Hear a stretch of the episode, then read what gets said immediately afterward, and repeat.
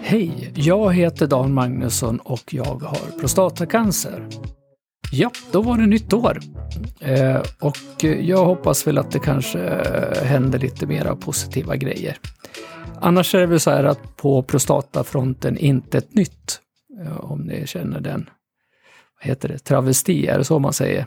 Erich Maria Remarquault som skrev på västfronten inte ett nytt. Hade han prostatacancer? Nej, det hade han nog inte.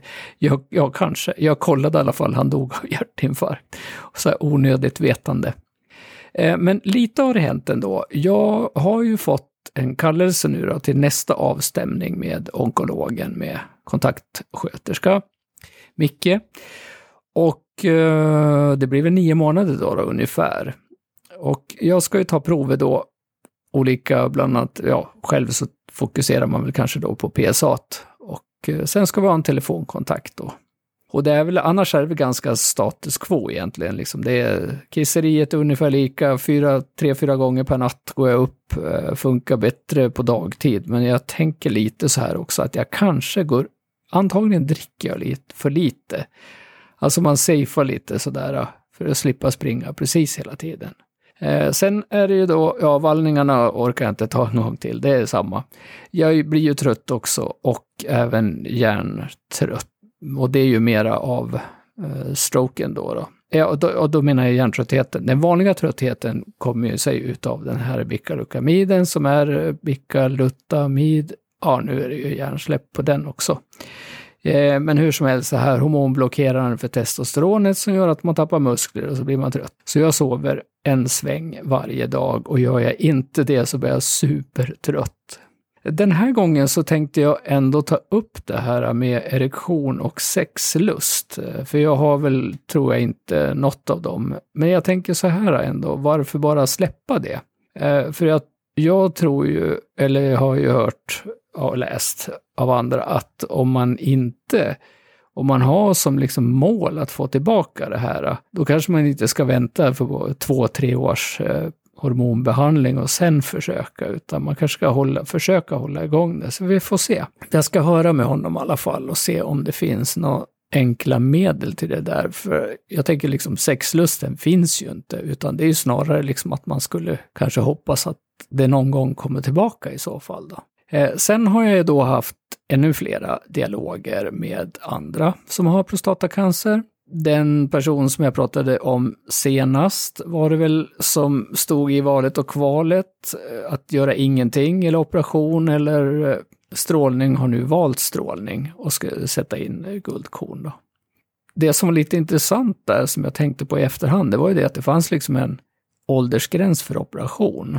Så ja, behandling överhuvudtaget. Jag förstår liksom, ju äldre man är, ju svårare det, det är inte lättare för att man blir äldre, utan eh, jag menar, är man som jag nu då, 65, då vill man ju förmodligen göra något, eh, någon slags behandling och ha en chans att få ett antal år till då, som är, ja, ganska många år till och med har man ju chansen att få då, om, om behandlingen är god.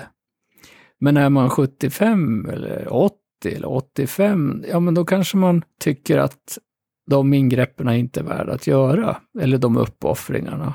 Och sannolikt är det väl så också att man ändå dör av någonting annat då, eh, skulle jag tro. Eller det visar ju statistiken i alla fall. Då. Ja, ja, jag ska inte ge mig in i det där. Det är inte jag, jag är ingen specialist på det där. Men, men jag menar, det här med, det är otroligt intressant att höra andra. Och jag ska ju försöka få hit personer till studion till min lilla hemstudio eller digitalstudion som vill och vågar berätta om sin prostatacancer. Då. Och det här var ju min tanke redan från början, men jag har ju liksom haft nog med mina egna sjukdomar. Dels prostatabehandlingarna som framförallt var under våren då, och sen, ja nu stroken under hösten här då. Så att, men det kommer, jag hoppas det i alla fall, och jag tror det också, att jag ska få till det. Sen har vi då Ja, jag, det var väl det jag har kring prostatacancer. Jag måste väl ändå gå över till stroken, för det är väl det som påverkar mig mest, både negativt och lite positivt. För nu har jag fått tillbaka körkortet. Jag fick ju det veckan före jul. Och det är skitkul att köra elbil, även om det var jobbigt med laddningar på första långresan. eh, så funkar det. Min egen då förmåga också. Vi körde ju snö och snörök hela vägen hem. I förrgår var det faktiskt. Och det tog 12 timmar totalt sett med rejäla stopp tog vi också. Men jag menar, jag körde hela tiden under de vidrigaste förhållandena det fungerade ändå bra, måste jag säga. Jag hade ju liksom inga andra tendenser till att stroken skulle påverka mig som förare, absolut inte.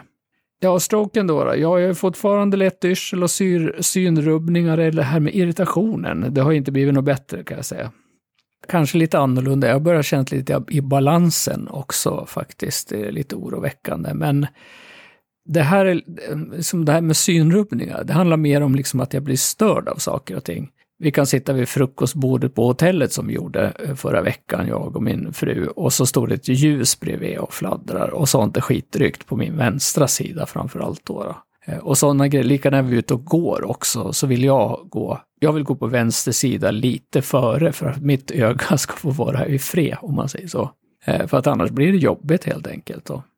Eh, och, och sen då det här med, ja men alltså det är ju liksom hjärntröttheten i kombination med det här, ibland blir det bara för mycket liksom och då får man, ja, passa och gå därifrån ungefär. Men nu, eh, mer positivt, eh, avdelning 70 som jag pratade om, det här stroke-rehaben. Ja, titta, efter två och en halv, tre månader efter min stroke så fick jag ett samtal för någon vecka sedan och nu har jag fått en kallelse det här är lite intressant tycker jag. Det är liksom, det är både sorgligt och, ja, för så här står det, du har blivit erbjuden den här behandlingen och det, det, det är för folk som är i arbetsför ålder. Alltså det är lite sorgligt tänker jag. Jag menar, om man inte är i arbetsför ålder då. Och nu är ju det antagligen då, då jag är ju det i sex, jag är ju 65 och fyller snart 66. Men vi 57 år är ju i ett mellanår nu. Så att vi räknas ju som i arbetsför ålder. Så jag tänker så här, om det här var under de gamla förutsättningarna, då kanske jag inte ens hade fått det här. Det låter ju jättekonstigt liksom. Ska man låta alla över liksom 65, 66 och ska inte de få några rehabmöjligheter då? Då ställer samhället inte upp liksom. Det tycker jag är skitdåligt liksom. Verkligen uselt. Ja, ja, hur som helst. Men jag är ju fortfarande då i arbetsför ålder. Som, som ja, hälsocentralen, läkaren sa, det känns konstigt att sjukskriva någon som är 65 år. För det är ju, det är ju vad jag är nu. Jag är sjukskriven, nu är det 75 procent. Och eh, jag, när jag pratade med, med Försäkringskassan så sa ju de att eh, det, eh, det, finns ju någon regel som, det gäller väl för alla, att man, man får sjukpenning i 180 dagar. Och sen så börjar de ju att titta på om man ska göra någonting annat eller liknande. Men det här för mig nu, det överensstämmer så mycket så att det här blir dagen före min 66-årsdag. Då har jag gjort 180 dagar sjukskrivning. Så jag antar ju att det är slut därefter. Men, men man vet inte. liksom andra, det här är ju mellanåret, blir ju lite konstigt för att facket till exempel fick jag ju inte vara med i något längre och de för grupplivförsäkringen är ju liksom slut då, eh, som jag hade där, olycksfall. Och eh, vad skulle jag säga om det då? Jo, jag gjorde ju faktiskt anmälan till samt, sammanlagt tre olika försäkringar som jag hade, men stroke anses ju inte vara ett olycksfall. Eh, så det är ju liksom noll kronor i ersättning. Gå och göm dig gubbjävel ungefär. Eh, så ja, Nej, men vi får se vad det där och jag berättade ju tidigare också om jag skulle eventuellt göra någon anmälan till regionens försäkringsbolag och det kommer, men jag orkar inte helt enkelt. Det är liksom det det handlar om egentligen. Att jag har inte orkat komma i mål på det. Ja, lite om den här stroke rehaben då, då, för att det är ju ganska ambitiöst. Det är ju under två dagar, så det är en och en halv dag där man träffar olika specialiteter. Eh, och innan då så, så fyller man i ett långt frågeformulär med olika saker. Och, och det är ju liksom bland annat står det vad kan vi hjälpa till med? Ungefär vad har man för förväntningar och sådär. Ja, egentligen så är det ju så jävla krasst så att jag skulle vilja säga ge mig en anledning att vilja leva vidare. För det, det är ju inte kul det här. Eller liksom man, även om man kanske låter liksom lite check och positiv i, när man pratar i podd eller man träffar människor och sådär så är det ju, visst, jag funderar ju verkligen över liksom livets mening. Det gör man ju verkligen. va. Och, och det här är ju nästan ett kapitel i sig, där när man ska gå ifrån ja, men en frisk, högpresterande yrkesmänniska till någonting annat som ligger mellan pensionär, hobby och sjuk, multisjuk gubbjävel. Liksom. Det här är ju inget enkelt att ta kan jag säga. Inte för mig i alla fall. Men eh, vi skiter i det där med stroke rehaben. Vi återkommer med det, en återkoppling efter det besöket. Jag ska också träffa en läkare. Det råkade eh, sammanfalla, det, hermatologavdelningen, där man ut, ska utreda mitt blod då, för att se om varför får jag blodproppar och stroke helt enkelt, om det finns något svar på det. Eh, jag har inte fått något svar ifrån hjärtundersökningen, eh, varför jag heller inte har skickat iväg CD-skivan till min kompis då, då. Men, men det kommer, för jag, jag vill gärna ha deras liksom, utvärdering i Gävle innan jag drar iväg det. Och sen det här med pirrningar och bena och sånt som jag funderar på, det är ju liksom magnetröntgen än och jag har ju väntat nu i, ja, inte vet jag. Eh, jag tror den remissen gick iväg, ja men det är minst ett halvår i alla fall då. Så man har ju lite att stå i på dagarna om man säger så. Jag hoppas verkligen ändå att 2023 här blir bättre än 2022. Alltså mitt företagande har ju varit en katastrof ekonomiskt, även om det, det, spelar ju inte en jättestor roll ändå, men det är ju jävligt tråkigt liksom. Strålning hela våren. Eh, sen var det ju liksom sommar, då var, var jag ju tvungen att ha semester med frun. Inte tvungen och tvungen, ni förstår säkert, men det gick ju tid till det och flytta hem studion och sen stroken på hösten då. Så att man har ju otroligt dåliga förhållanden att hålla sig liksom relevant på, på både arbe, ja, arbetsmarknad och, och firman då. Och dessutom så jobbar jag ju faktiskt halvtid ett halvår där också. Så, eh, så det har, företagande har ju varit sisådär. Men jag tar nya tag och kör ett år till på 2023 i alla fall. Så det hoppas jag. Att det ska bli bättre. Och det är kul i alla fall. Och det är någonting som jag känner är meningsfullt, att man kanske kan bidra till samhället och inte bara vara en belastning.